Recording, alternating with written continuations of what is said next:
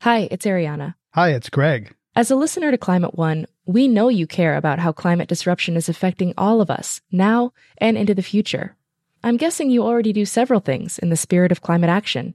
Here's another one giving a donation to us to continue bringing you shows about the causes and solutions to the climate crisis. You can do that at climateone.org/slash donate.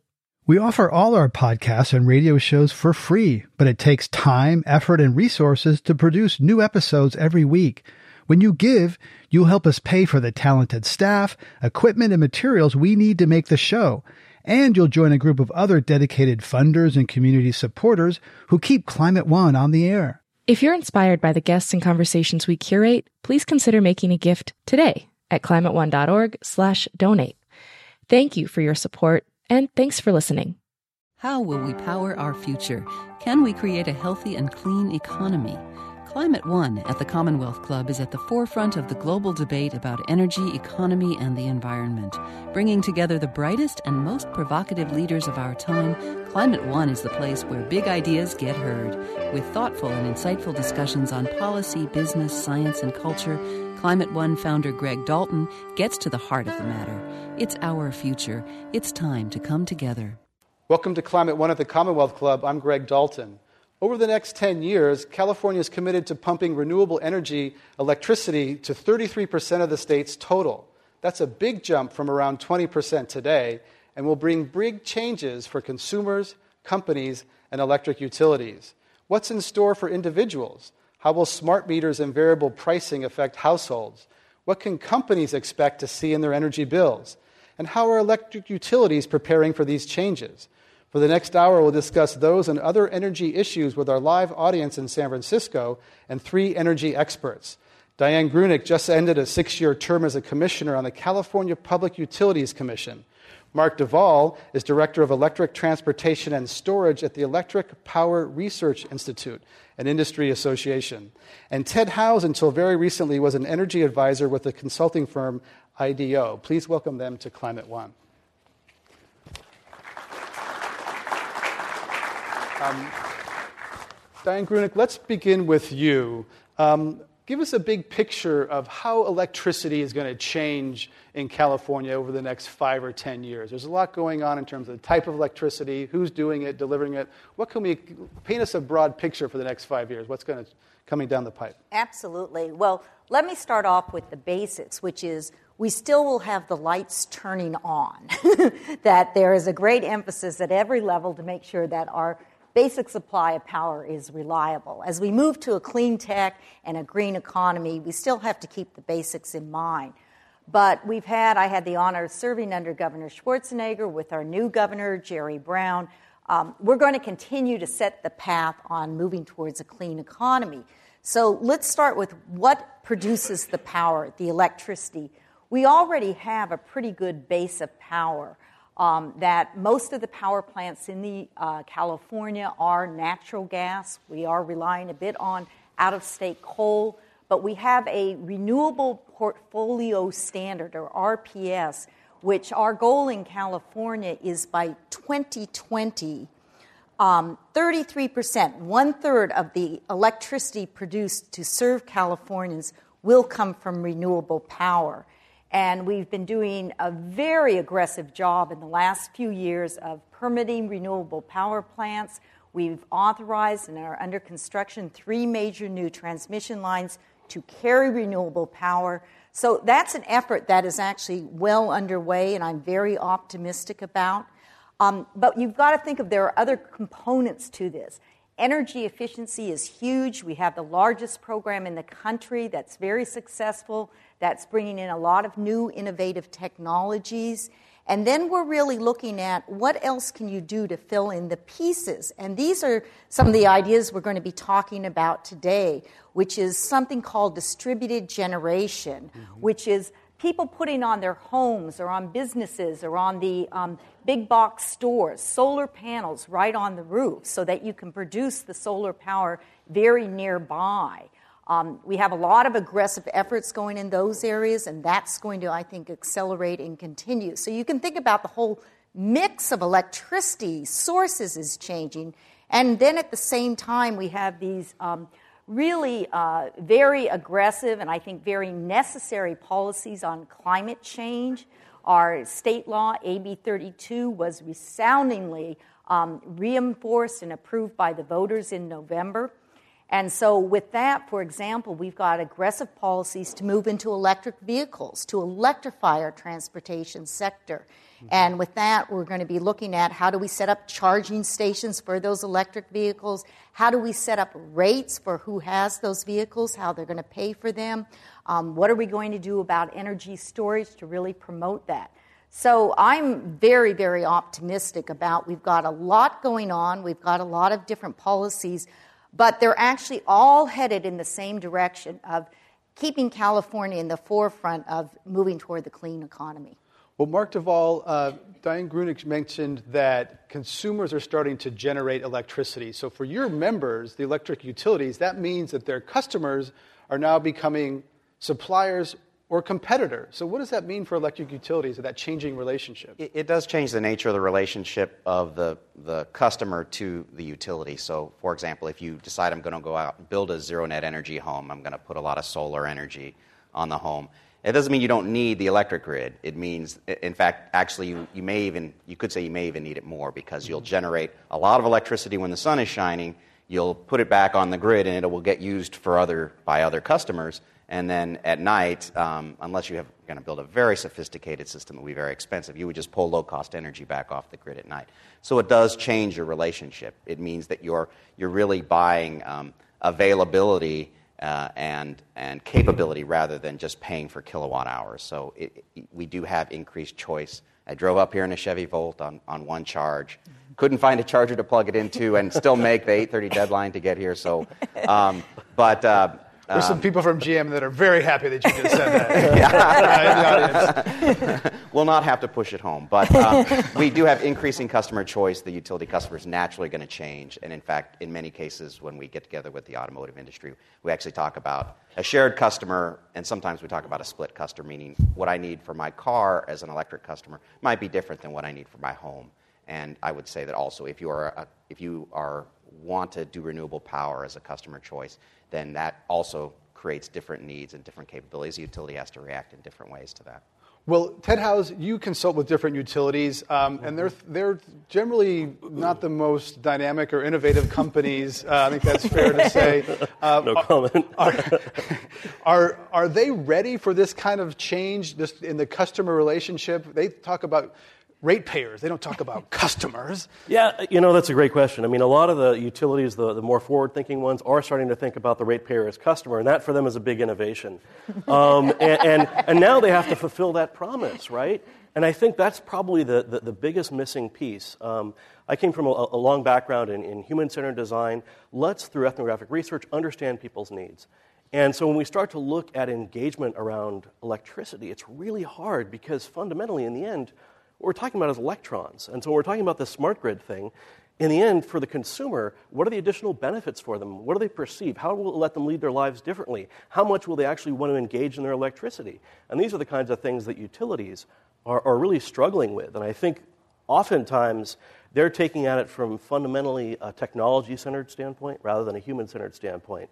And as they start to think about how to engage customers differently, they're going to bring in uh, they need to bring in different ways of thinking. They need to bring in different resources in terms of people. They need to bring in a whole different way of operating as a, as a generating facility. And one of the key issues in that, in that change is customer data and, and how that customer data is collected and handled yeah. and, and who owns it. So let's talk a little bit about that because that, I think, gets to some of the key issues uh, in, in, this change. Um, Commissioner Grueneich, in California, who owns customer data regarding electricity? The customer. It's actually quite clear that at the Public Utilities Commission, we issued a decision in December 20, 2009, so just about a year ago, mm-hmm. that set a very clear policy. The customer does own the data, and that they are entitled to provide access to that information to third parties that they authorize. And this is actually um, looked at nationally because there are not that many state commissions that have said clearly this is the policy. I personally think it's essential. I think it's one of the most important things that has to happen to get clear that this information can be provided because while the utilities are fundamentally um, critical to this uh, change we're undergoing, mm-hmm. and I think that many of them are trying to transform themselves. I personally believe the real innovation is going to come from the non utility companies. Certainly, that's what we've seen in the IT um, sector, where it was by providing access to uh, different technologies and directly to the customer, we saw the innovation. So I think this is one of the most important things that can happen from a government policy is to make available the information. But the flip side is our very significant privacy concerns and getting the details lined mm-hmm. up to make sure that this information really is kept private except for what the customer authorizes or what the utility truly needs to run a reliable, safe system. Those are going to be really complex questions. Reminds me of, of any time people go to the doctor, there's these forms we fill out about information, our healthcare information. There's all this legal structure around how that information can be shared and mm-hmm. who can mm-hmm. have it and w- with our consent, that sort of thing. It's one thing to have a policy that says customers own it, but it's another thing to actually have that implemented. And technology companies say they're not getting access to that data. Um, Mark, you, is that I'm, fair? That right now, I'm thinking if I can write to Google and ask them for a copy of my search data. okay. So I, I, I, I, guess that I think this will all work itself out, and um, you know we're gonna we're going to f- focus increasingly on the customer in the future. I mean, here's a here's a great little uh, trivia about electricity per kilowatt hour. Electricity has been getting cheaper throughout history, so mm-hmm. it's gotten cheaper and cheaper every year until a couple years ago and, it, and we've start, we sort of hit the bottom, and it's going to start getting more expensive. And mm-hmm. it's, it's not going to get more expensive in terms of you know, $200 barrel oil type more expensive, but it's going to start getting a little more expensive due to increased uh, requirements for you know around sustainability, renewable energy, mm-hmm. uh, more stringent emissions requirements, all of which could be pointed to as having a very good societal value. But th- th- I just want to stay on the data thing. I mean, is it fair to say are, are you saying that utilities want to and will share the data, or there's a Google comment meaning like will sh- utilities will share when Google shares? Oh, I think that you you have to look at the context of how the data is being shared and how it's being used. And um, you know, as customers, we provide our data to techno- the same technology companies, and they use it for all kinds of ways that we're only tertiarily aware of. You know, we're, we're just barely aware of, or maybe not even aware of at all. Sure. And uh, when you look at a utility, and I would say if you want to go on the electric vehicle side, if you look at, uh, for example, OnStar, which provides electric vehicle services to the owners of electric vehicle, the GM electric vehicles, they have extreme privacy concerns where basically they may not want to give you data because you might betray your own privacy accidentally. So, I mean, and then it would come back to their brand. So I think it's a very complex issue. Ted Howes, do electric utilities know what to do with this data? I mean, about customer information? Does, are they trying to control it, and is that stifling innovation? I would say I would agree with Dan in that I think a lot of the innovation that we're going to see is external to the utility. Um, we're going to see a lot of um, players come in that are going to basically disambiguate the utility, take on some of the value, um, and, and, that can only really get uh, enabled through the data becoming available to them. But I also think there are going to be increasing tools that aren't going to be in the utility's hands that will make data more available. So I think that we'll start to see, as we start to see uh, new devices, new tools in the home, maybe the utility won't even be involved. And com- a lot of companies, General Electric, Google, Microsoft, are trying to get into, you know, try to sell us uh, smart thermostats and smart toasters that tell us how much energy. Is, is that stuff really going to happen, or is that just kind of pie in the sky? Uh, I think a lot of it's going to fall on deaf ears with consumers. Um, I don't think anybody really. Uh, a few years ago, uh, and this is one of those mea culpa uh, incidents in design. Uh, we, we, designed a, a, a, refrigerator for a client that was internet enabled, and uh, I, I, don't think you know. I, I, see that sort of theme returning. I've always wanted one of those. And, and, yeah, exactly. I mean, when we really start to think about it, do people want their refrigerator to help them order milk? I mean, it's a conceptually it might be a great idea, but in reality, do we really need that? And in the end, when we think about the the price that we pay for electricity versus the, the benefits we get, it's one of the cheapest aspects of our, of our lives. And, and I, I, agree it's getting more expensive. But still, what is it, 2 to 3% of disposable income in terms of the, the average American consumer? It, it's not a big deal for us.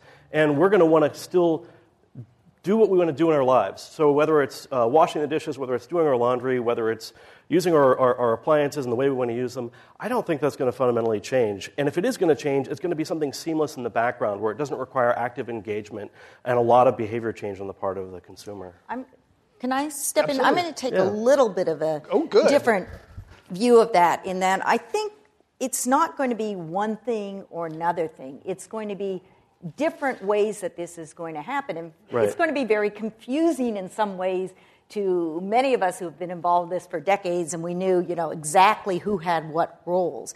I think there are going to be some early adopters who can't wait to get their programmable thermostat with their advanced meter, with their chips and their appliances, who are going to be on their smartphone, you know, every 15 minutes looking at it. And I will actually say I was back in Washington, D.C. in December at an event, and um, the chair of the Federal Energy Regulatory Commission, John Wellinghoff, and I hope he'll excuse me if I say this, I don't think it's private, he literally pr- uh, pulled out his smartphone and was able to show me in real time the electricity use going on in his home. and there are going to be those early adopters who, who want to know that information and react to that. And that's going to help us start to think through how this is going to work.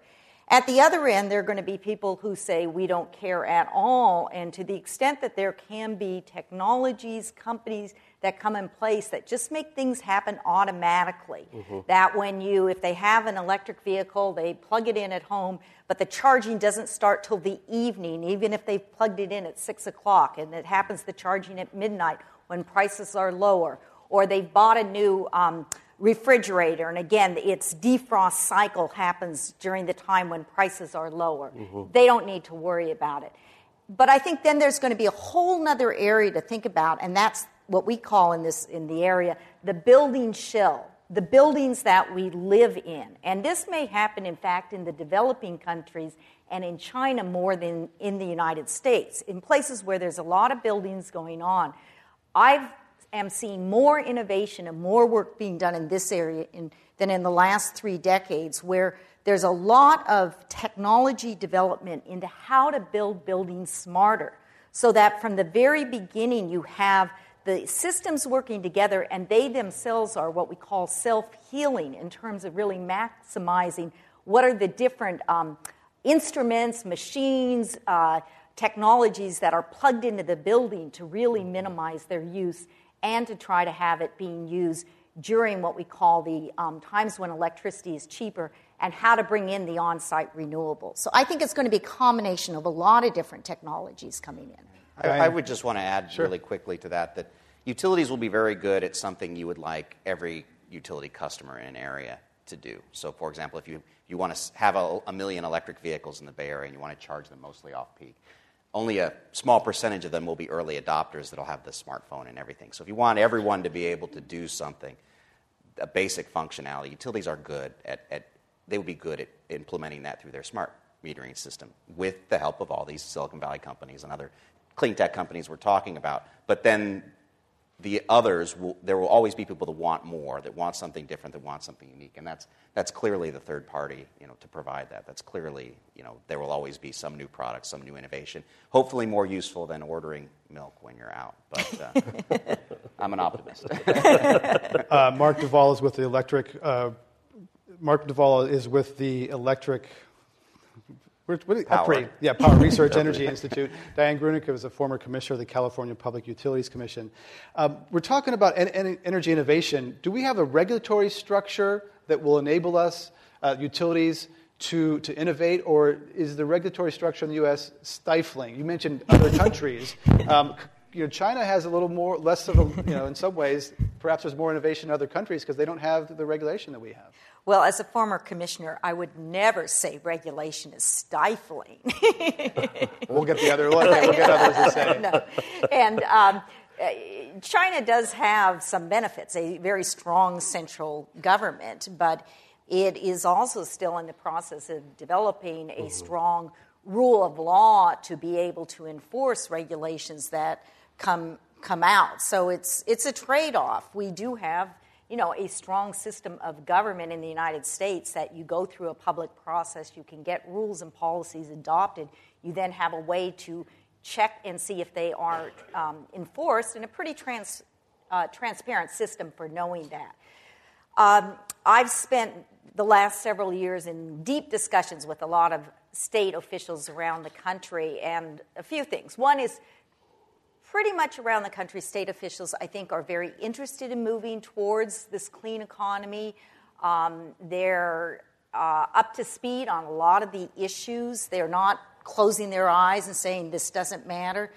But a lot of the regulation of electric utilities in the country happens at the state level by state commissions like the one that I served on we do have in the federal government both the Federal Energy Regulatory Commission and the Department of Energy, but their legal jurisdiction is limited to what we call the wholesale market, which tends to be more over the transmission lines and the power plants, not what we're talking about here, which is how are utilities going to interact with the customers? What's going to happen in the, the distribution grid when you plug in electric vehicles?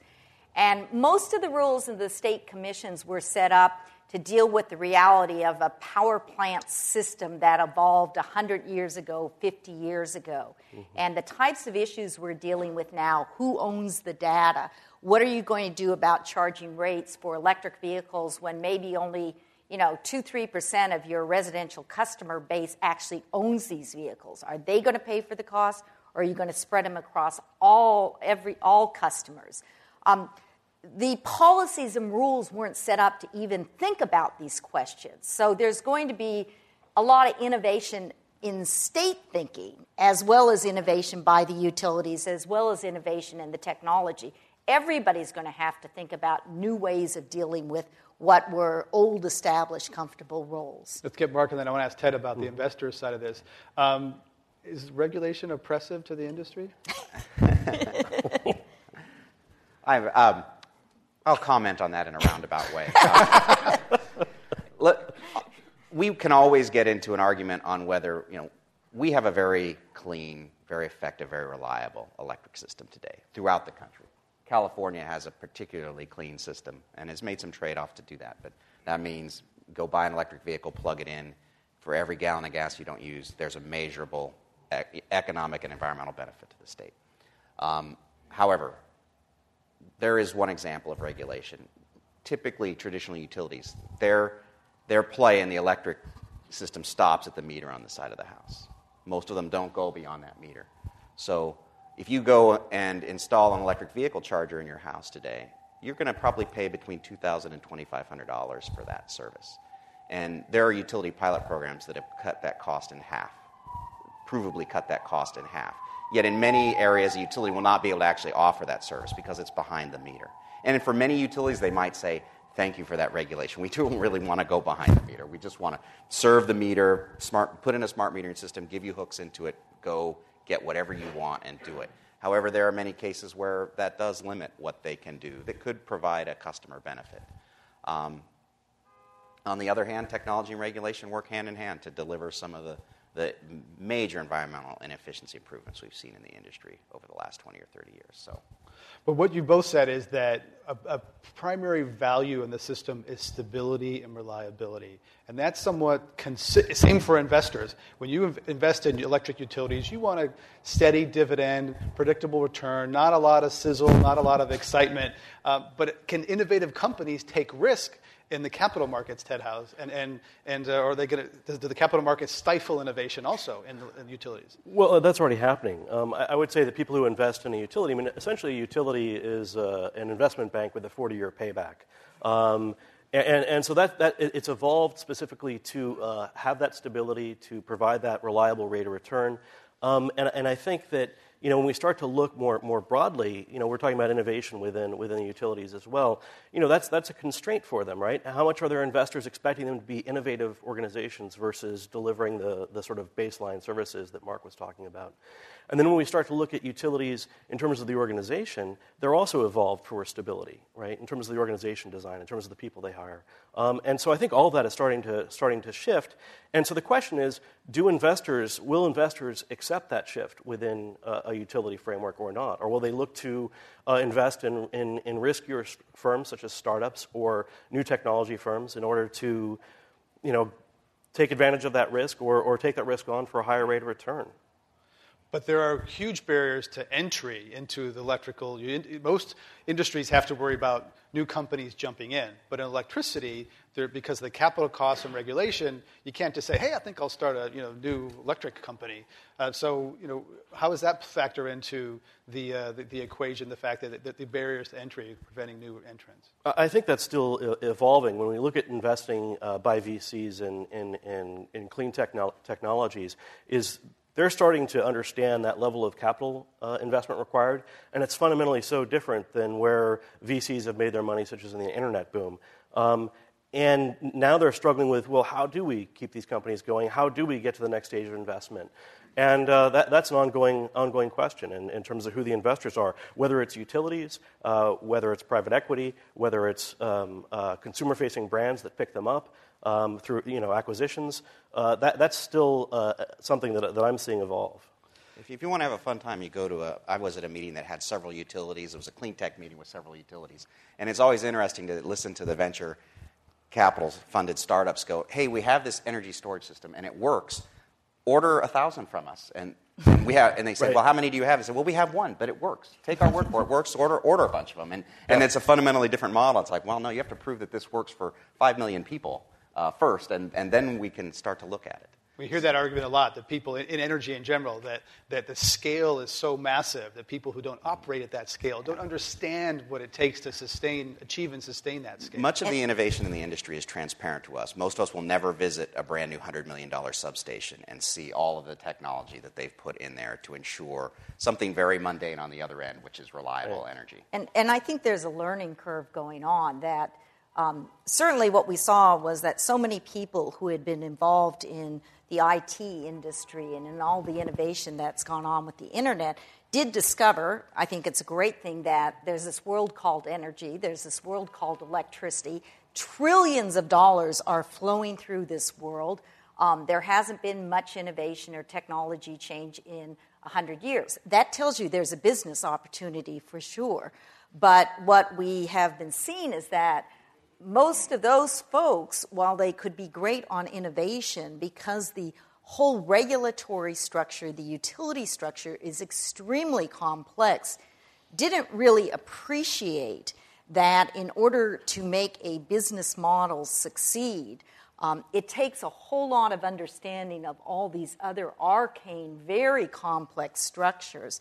Um, or, as I have said many times, you may have the best product in the world, but um, a state commission can kill your business plan overnight, and you won't even know that unless you do start to understand this. So I, I'm still optimistic. I'm, I'm really do think that we're going into another cycle of understanding what's going on. But the reality is, there's trillions of dollars being spent in this area. A lot of it is based on old, outdated technologies, very inefficient technologies. Mm-hmm. And somebody, some hundreds of people, companies are going to figure out how to make a profit and make this better. Well, I think why, that's the way it's going to work. Why are trillions of dollars being spent on old technology? it was a risk adverse technology. Monopolies were set up. Um, it was a sleepy area. People didn't pay attention to it. Carl Pope what's, what's, your thoughts? Yeah. yeah. Well, I mean, capital. You guys aren't. I mean, capital's expensive right? right? I mean, who, if anyone has a, you know, a couple billion dollars in capital sitting around, they can go build a brand new power plant. And we're seeing a tremendous amount of it. The, the, if you look at where we're adding resources, now, if you look nationwide, the number, number one and two uh, sources of new electricity in this country are brand new combined cycle natural gas plants and wind. And I think wind is maybe even contending for the lead on a capacity, uh, on a capacity uh, measure. So, I mean, there, is, there, are, there are billions of dollars being invested in new, new solar plants, central station, as well as distributed. I mean, it's being, it's being spent. So, uh, a, a plant, I mean, it's very simple economics. A generating plant or some other piece of utility equipment will cease to operate when it no longer makes economic sense for it to do so. And that could come from new regulation. There are probably 50 to 100 uh, thousand megawatts of coal plants that are kind of on the bubble right now, and that's mostly due to regulation. That's about a tenth of our generating fleet, up to a tenth of our generating fleet. There are other assets that will be replaced because it's no longer economic to do so. Mark Duvall is with the Electric Power Research Institute. We're also uh, discussing clean energy electricity with Dian Grueneich, former commissioner of the California Public Utilities Commission, and Ted Howes, a former partner at the design firm IDEO. I'm Greg Dalton. Uh, well, let's talk about uh, that investment in risk capital. When electrical utilities do try to innovate, they put in smart meters. It doesn't go well. There's a whole lot of mess and fuss about, oh, you know, risking pub, you know, ratepayers, and so. Well, I'm going to let's define what goes well. Um, because uh, he, he's going to take the smart meter questions. Let's just yeah. be real correct. He's got them all. Don't confuse me with being smart. It's just a smart meter question. Um, is that when you're putting in 5 million meters, um, and it's something that both Southern California and Pacific Gas and Electric have had to do, as well as other utilities, you're putting in 5 million meters. It is, to date, I would maintain more or less a, an emerging or definitely maturing technology. Um, the companies that were supporting these efforts had no idea how to do it until they actually did it. So the utility, as an important customer, to help these companies realize how to scale from one, hey, we got one meter working in a lab and, and it, it, communicates back and it's smart. Okay, let's do 5 million. You know, that's, in some cases, it was 6,000 meters. Um, it was, it, at some points, I think it was 6,000 meters a day in some of these areas. It's a lot. So, Let's I mean, they, they have no yeah. dedicated spectrum. By the way, name the cell phone technology that was built with, and used without dedicated spectrum. Um, so these are, these are significant technological accomplishments, and I think to date the results are very encouraging. Yes, there are some hiccups, there are some, there are some there's some poor press around this subject, but I think ultimately it will come down to major questions how do we use them? What was the economic case for smart metering? And by the way, you probably don't get there just by saying, well, they read themselves, uh, or that my, milk, my refrigerator can order milk, or my electric vehicle will tell me when it needs to charge.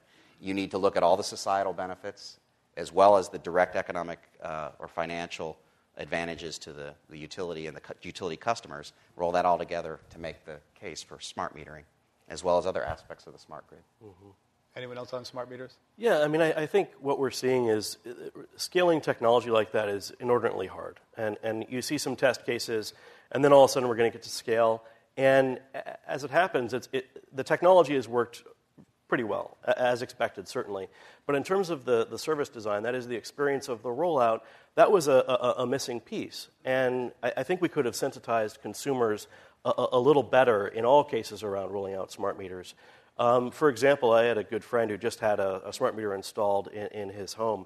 And the only thing that happened at that moment, where it's this great uh, touch point, where we don't have many touch points with the utility, pretty much just the bill, right? But here's this touch point. Somebody came by his home, put on a smart meter, left a door tag. The door tag had like um, clip power lines, cut trees, you know, a bunch of different things, and then other, and then below other it said installed smart meter, and then left the door tag and, and went away. Well, I mean, if, if that's the way we're, we're approaching it, there's a, there's a fundamental challenge to that, where you're, you're doing something that's really different, that's it's fundamentally changing people's relationship with how they can experience electricity. And the sole touch point is a door tag that says other smart meter. I think we're missing a big opportunity there. And so, you know, perhaps we could have sensitized customers differently. Perhaps we could have given them additional tools um, to, to think about how uh, the, the, smart meter will change their lives. And I, I think that was a, a big missed opportunity. Do you think, Ted Howes, that electric utilities can meet the renewable electricity standard goals of third by 2020 that Dian Grueneich mentioned and maintain the same business models and cultures that they have today? Uh, I don't know in, in, in California, but I, I, know in other, other states, I, I think that's going to be a, a, a, big challenge for them. And I think that you do have to start thinking about what the business model is for utility um, and, and start to enable competition in, in, in new ways. Um, the competitive landscape, when we start to look at deregulated states like, like Texas, it becomes really complicated too from a consumer standpoint, which may actually uh, confuse the issue for them. You know, in Texas, you have some 80 odd consumer facing utilities competing for business, and that just serves to confuse the customer rather than getting them on board. The other part, though, when we start to talk about renewables, particularly renewables like solar, is right now the, the, the, customer experience around solar is, is kind of complicated. And when you talk to people, when we were working on a big solar program, when you talk to people about solar in their homes, uh, you know, they, in, in, terms of their mind map, it sort of sits somewhere between a home improvement and uh, energy independence. And when you look at the actual size of the spend, it sort of sits in the same scale as a kitchen remodel. And for most people, they would fundamentally rather have uh, uh, granite countertops, something they can share and show off with their friends and family rather than uh, a science fair project on the roof. Um, and, and, and, so we really have to start thinking about, you know, how does this connect with people? And I think there's some companies that are doing great things, like taking away the cost barrier to, to solar, um, providing a richer experience in terms of seeing how the system works, providing iPhone apps, things like that. So it, it, it does provide this richer customer experience. But I think if you're going to get there, you really need to figure out how to bring uh, consumers along. And I, I'm just, I think the relationship of the utility to the customer is, is absolutely going to have to change fundamentally yeah. um, as we move towards our 33% renewable goal for California because there's two ways it's going to change. One is we are building a lot of what we call utility scale renewable projects. These are, are basically large power plants that are solar, um, some geothermal and wind, but they run intermittently. In other words, like a baseload natural gas or even um, coal plant, you can run it, you know, 24 7. Um, with these renewable resources, as everyone knows, it's when the sun shines, the wind blows, etc. Um, so you have to think about what else you're using during that time period to firm up the power and to make sure that people, when they turn on the light switch, the power comes on. That's going to require a lot of innovation and change at all different levels as we're starting to see how to provide those firming services. What's the, going to be the role of energy storage? And I think the utilities are going to have to change a great deal in thinking about how they're basically putting together that package. But the other part I think is absolutely going to happen to get to our 33% renewables is we are going to be having a lot of people putting solar on their roofs in their homes or on their businesses. I'm a strong energy efficiency proponent, so the first thing they want to do is make right. that building efficient. But after that, they will put it on, and there a lot of them are going to want to sell back into the system and make a bit of money that way. And again, how that relationship evolves with their utility, which we started off this program talking about, is going to change a lot. Dian Grueneich is a former commissioner at the California Public Utilities Commission. Uh, I'm one of those consumers. I have a science fair on my roof, and I go up there once in a while and lovingly clean the solar panels. Uh, Do you have all energy efficient lighting in your house? I did that. Uh, no. I did the energy audit afterwards, which is backwards, is the way that you, have told yeah, me I and, should and do it. more important than the lighting, and I know we're not really doing energy efficiency, but I can't right. resist, is do you have ceiling insulation in? Uh, I had the garage cocked, and I don't know. I had an audit. Okay, um, by your next, we're not trying to put you on the spot, Greg. by, yeah, by the time put it out there, so bring it on. By the time you do your next show, not you yes. know today, please be able to say, "I'm so back. happy I had the audit done."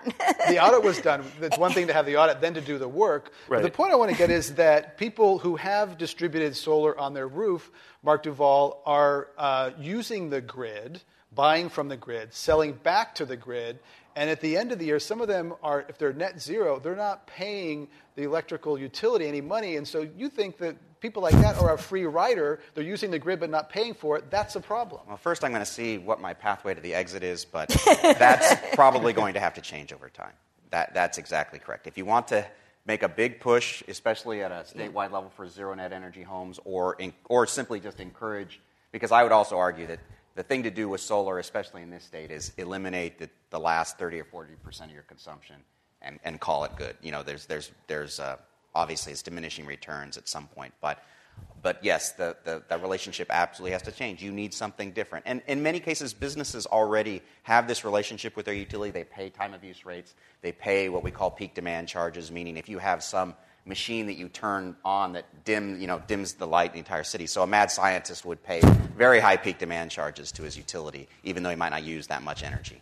Um, so that, that relationship is for these distrib- for generating customers will have to change.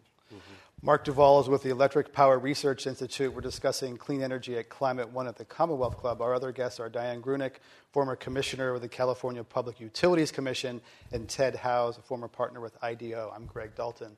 Uh, let's talk about a couple things consumer choice and pricing, and we'll get to audience questions. Uh, we mentioned pricing a little bit, but haven't really talked about Mark, you said prices of electrical prices have started to go up. Creep uh, up is what I would. and is that going to continue because renewables are going to be a bigger part of our electricity? That they're, it's going to cost more. Yes, and that's both that's both positive and negative. Electricity is going to get more expensive. Renewable energy costs more than fossil generation at this point in time. Mm-hmm. Um, and we generally think at EPRI are very smart energy people. Um, generally think that is going to continue to be the case. However, projections show we are going to get a lot of renewable energy, and we're going to get it in population meccas like the Dakotas. So we're going to have to ship it through transmission lines. So folks like Dian have a big job ahead of them to figure out how to get, get that built. Um, but we're going to have lots of renewable power. And we need it because going forward, while uh, a combined cycle natural gas plant looks like a really good solution to a utility today, natural gas is plentiful and relatively cheap. It might get you to about 2030 if you want to look long term sustainability, but at, you really need an increasing amount of what we would call low carbon generation wind, solar, geothermal, other renewables that maybe we haven't dreamed up yet, nuclear, advanced coal with carbon capture. These are the types of things that you have to have if you really want to get to 2050. And Dian Grueneich, uh, utility prices have been traditionally static. That's changing. Tell us about dynamic pricing and what we can expect on that front.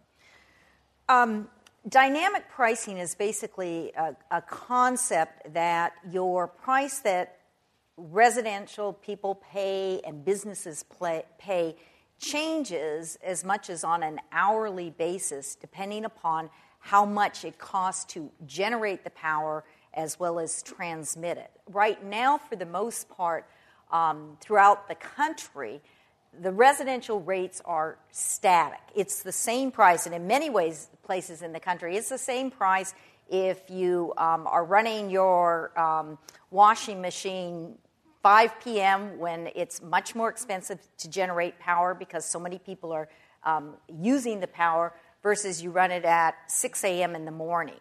So, what this concept is saying is that it does cost different um, pricing to produce electricity at different times of the day.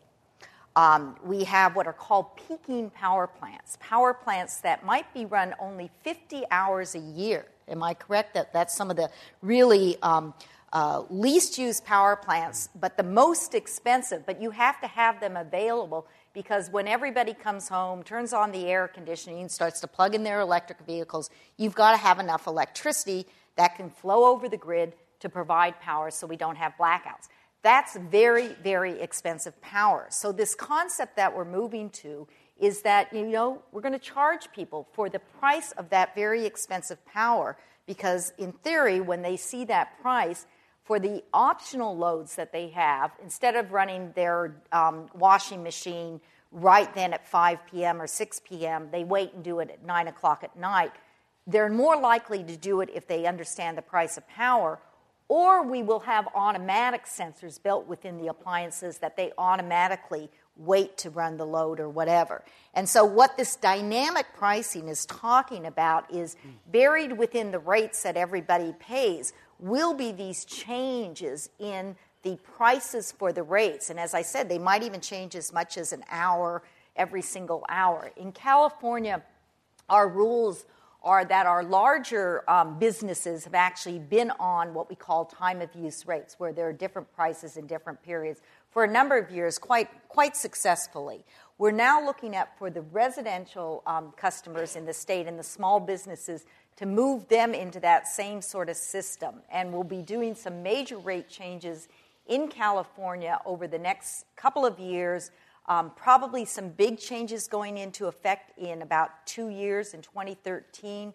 But under a new state law that passed, I think it was last year, we won't actually have all this dynamic pricing for until about 2020 in order i think to give us some time to really understand how these changes are going to work but it is the world we're going to that we're going to be moving into so a utility in phoenix so where it can get a little warm um, uh, Salt River Project did this with their customers. They, they put their customers on a, a, a, peak pricing plan and they gave them a little device that sat on their kitchen table or their kitchen counter and let them know what the price of electricity was. And it was incredibly successful. It was a very simple feedback mechanism. It cut, I, I want to think, it could cut 20% off of their peak demand in the middle of summer. And you're right, the system is designed for the absolute peak load that the utilities anticipate. And as, as you climb toward that peak, the collective blood pressure at your utility is increasing and increasing. And, and this was a way to get customers to turn off things really just for a couple hours And, and it's actually, in my, many cases, an improvement over time of use because time of use tends to be noon to 9 p.m. or 2 p.m. to 9 p.m. It tends to be these big blocks of time where your, where your plug in hybrid won't charge, your electric vehicle won't charge, and your thing won't work. But maybe ultimately, you may be able to, in many cases, you can just narrow it down to a couple hours. People cut out their demand, they get a big cost savings. It can work really well, but you have to implement it. We're going to move shortly to audience questions. If you'd like to uh, ask a question of, of either one, I invite you to go uh, to, uh, we'll start the line where Brandon is. Uh, you can bring the mic up. And then I ask you to please, if you're on this side of the room, to go out the other side uh, so that um, the traffic doesn't cross this, this camera. Um, let's talk briefly about Texas. It's always fun to talk about Texas. Um, you know, they have lots of choices. Uh, are we going to see more choices on, in California where we get our energy from? That's um, called retail deregulation, is what they have in Texas, where, um, you know, you're an individual, and here in California right now, for the most part, for example, I'm a PG&E customer. That's who, you know, is providing me my power and the um, flowing over the lines to come into my home. We had deregulation in California about 10 years ago. I'm sure many people remember that, and didn't that go was so well. Yeah. didn't work so well. Um, in order to come back to that system, where instead of just having a choice of PG&E, I could have six other providers, which is what Texas has, and it has you know dozens and dozens of different providers. It would uh, require a change in California law. And I frankly don't think that our politicians are ready to enact that change because the memory of what happened under deregulation last time is still pretty darn vivid. But cities are trying to do it. There could be at the municipal level some city choices, right? Or at least right. change. We, we do have a law in California. It's called community choice aggregation. And um, there was a lot of publicity about it because PG&E ran an initiative um, last year where they tried to basically stop that choice from happening because Marin has been very active. But what it allows um, uh, to happen is a local government can basically uh, form a buying consortium on behalf of its residents and businesses, and then um, go out and buy power for everybody within its um, jurisdiction who lives within the city and sell that power. So essentially, they're displacing the local utility in terms of buying the power and selling it to the customers. Thank you. Uh, yes, sir. Let's have an audience question. Good morning. Thank you for what you're saying. Uh, I'm Chuck Bellavia. I'm the CEO of a company, ElectroDrive. So I like to think that I understand technology. I have had a smart meter on my house now for in excess of six months. I don't even know what this does. I don't know what I can do with this. You posed the question that they've missed an opportunity. So, my question is what would you like to see the utilities do to educate people about the smart meters and what are we missing? I, I would point out briefly before I turn it over is that you're not in the final implementation of the smart meter rollout if, if you live in this area. In other words, the first stage is to get the smart meters on people's houses, and it measures your electricity consumption and probably at 15 minute intervals relays that back to the utility. And also, it's a, that data is available for you, and you can go on uh, the website and have a heart attack about how much energy you're using, and and and. Uh, and know, then go out and get your you, home on and get and your insulation put in, and you'll live happily ever I, after. you know, yeah, I sell the kids because they're, you know, they're sell the TV and get rid of the family.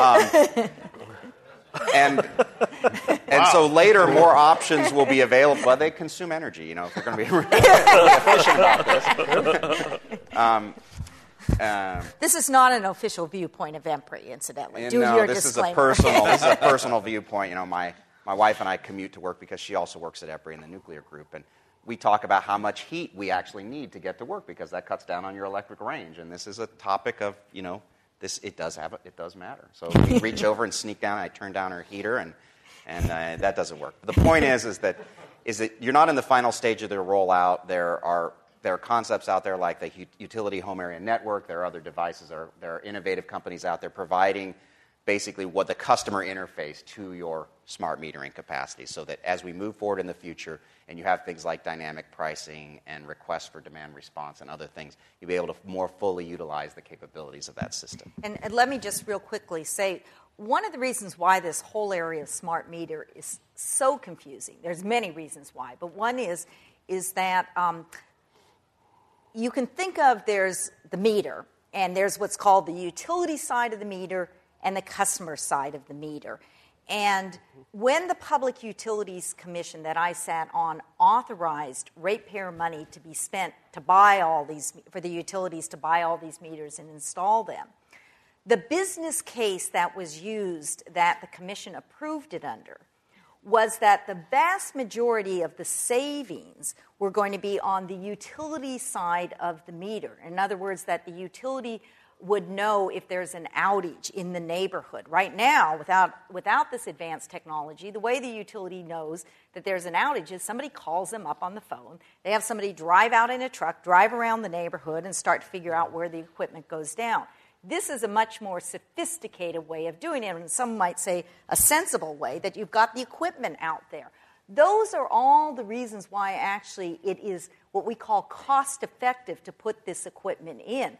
But the vision is that we're going to have all this other stuff happening on the customer side. And where the great confusion has been is there was not a good enough job done of explaining, even though this piece of equipment showing up in your life, in your home, it's really being used to enhance the efficiency and operation of the larger electrical system. Dian Grueneich is a former commissioner of the California Public Utilities Commission. We're discussing electricity at Climate One. Next question, please. Great, thank you, panel. Holly Kaufman. My question to you is what is the role that business, individual business people, uh, small businesses, large businesses, and the associations that represent them, what has been their role in helping shape these public policies?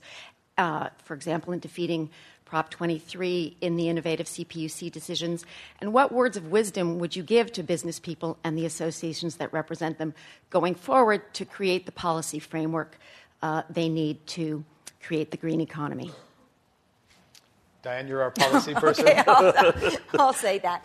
Um, be involved, educate yourself. You know, if, if it's a company, fight for your product. Just because the current policies and structures um, aren't supportive, that doesn't mean that's the way the world needs to be or should be. So, you know, get educated, figure out if you need to go talk to the um, um, legislature, if you need to be talking with commissions, uh, talk with the utility, but be proactive.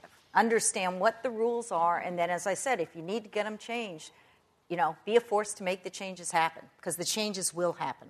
I, am convinced. And put in electric vehicle chargers, and then send me your address. and come to Climate One programs. Next question.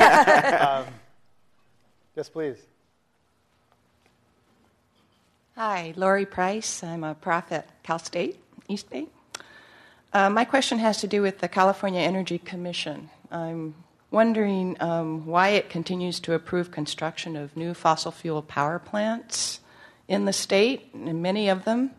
Some of them don't have backed technology, um, and they'll be around for 40 or 50 years.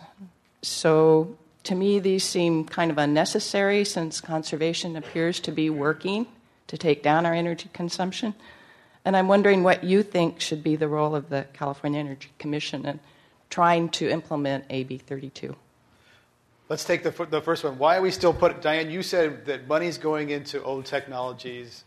Why is the state putting more money in fossil fuels? I think, I mean, even the Energy Commission, I've, we've had Chairman Douglas here, Chair Douglas here before saying there will be more natural gas, electric, fire electricity in the state. Mark um, I'll come right out that at my commission, the Public Utilities Commission, we had before us a major decision in December on whether to authorize um, another natural gas um, power plant that PG&E would enter into an, a contract for. Um, I dissented. It is a four to one decision. Um, it was, in my mind, under every level of analysis not needed. And I frankly thought it was the wrong thing to be doing to invest over a billion dollars in a natural gas power plant that I think is unneeded for the state.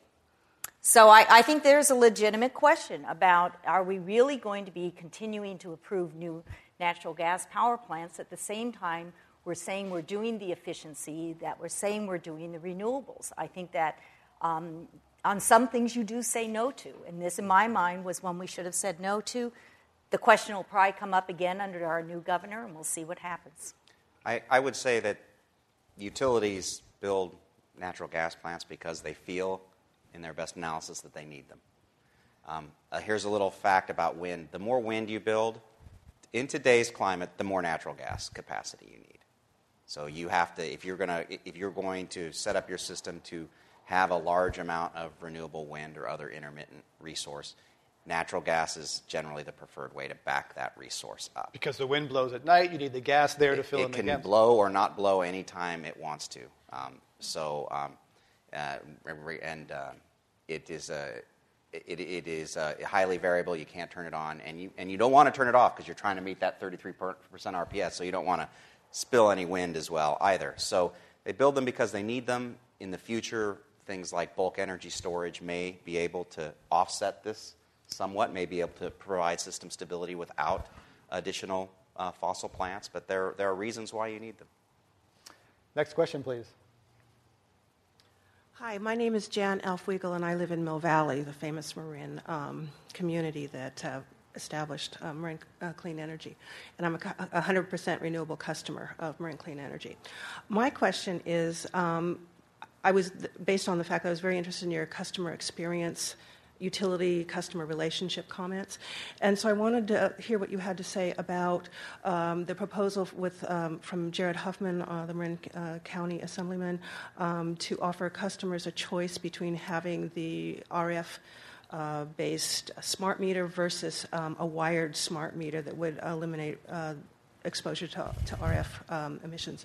Um, right, I'd like so to radio know frequency. radio or, frequency, right. right. So smart meters. There's another way to do smart Wired meters. versus wireless. My, my question it just two, has slight two parts. One, how will that help or, or not help the customer utility experience, and also how will that impact the utility business model? Um, you know, it, it's an interesting question. I think that, that you know, from a technology standpoint, there, there's research that demonstrates that the RF from the smart meters has no implications for human health, um, and I think that research is legitimate. Um, I, I, think some of the concerns about it, um, you know, I, I, think they need to be handled in a, in, in, a, in a, delicate way. I'm not sure that the legislative approach is, is appropriate. Um, that can create a whole host of problems when you're trying to roll out this technology and then trying to integrate all the smart meters. Um, but could consumers has, have a choice of wireless or wired? They, they could, um, and that goes to whether or not the utility um, can, can get rate recovery for doing that install. I mean, it's a significant cost difference when you're talking about a wired versus wireless meter. Yeah. And the um, programs that were approved in California and um, specifically here for PG&E assumed a rollout of all wireless technology. So I, I'll be clear too. I have no idea what the cost would be if you instead said the program will be every individual customer will choose do they want wireless or not. Um, and then the, utility will install whichever one the customer wants. I don't even know if that's technologically feasible to basically have such a, a mixture of different technologies and systems combining into a single integrated uh, structure. But I, I, do know we don't have, I think, any cost estimates on what that might involve, other than it certainly would be more costly. Mark Very costly, very quickly. I will yeah. say that uh, understanding the potential health impacts of electromagnetic fields is incredibly important to utilities. Uh, I have a colleague down the hall who's had a four decade career searching for EMF health impacts. And it's interesting. It's a perver- he's like he's searching for the needle in the haystack. You search and search and you study and study. And right now he's working full time looking at re- looking and relooking at the smart metering uh, issue. Um, science will tell us in the end uh, whether there's something to be concerned about or not. And um, I think we have to pursue those scientific uh, evaluations. However, right now, to the best of our knowledge, these things have been shown to be safe, and they meet all federal, they meet all requirements or regulation in this area. So if we maybe need to go back and look at regulation, that's a little bit different story. However, it, it does increase cost and complexity, and um, and and there it is a, it is a, in my mind a technical question. Some people would say there is science. I'm not qualified to say evaluate that science, but there are people who say there is science out there. It's I think all people would agree more, more study. It's, it's not clear, not, certainly not settled science. Next question, please.